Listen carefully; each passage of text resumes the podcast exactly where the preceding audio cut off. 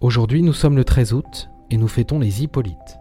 Géo vous invite à la réflexion avec une citation de Chuang Tzu.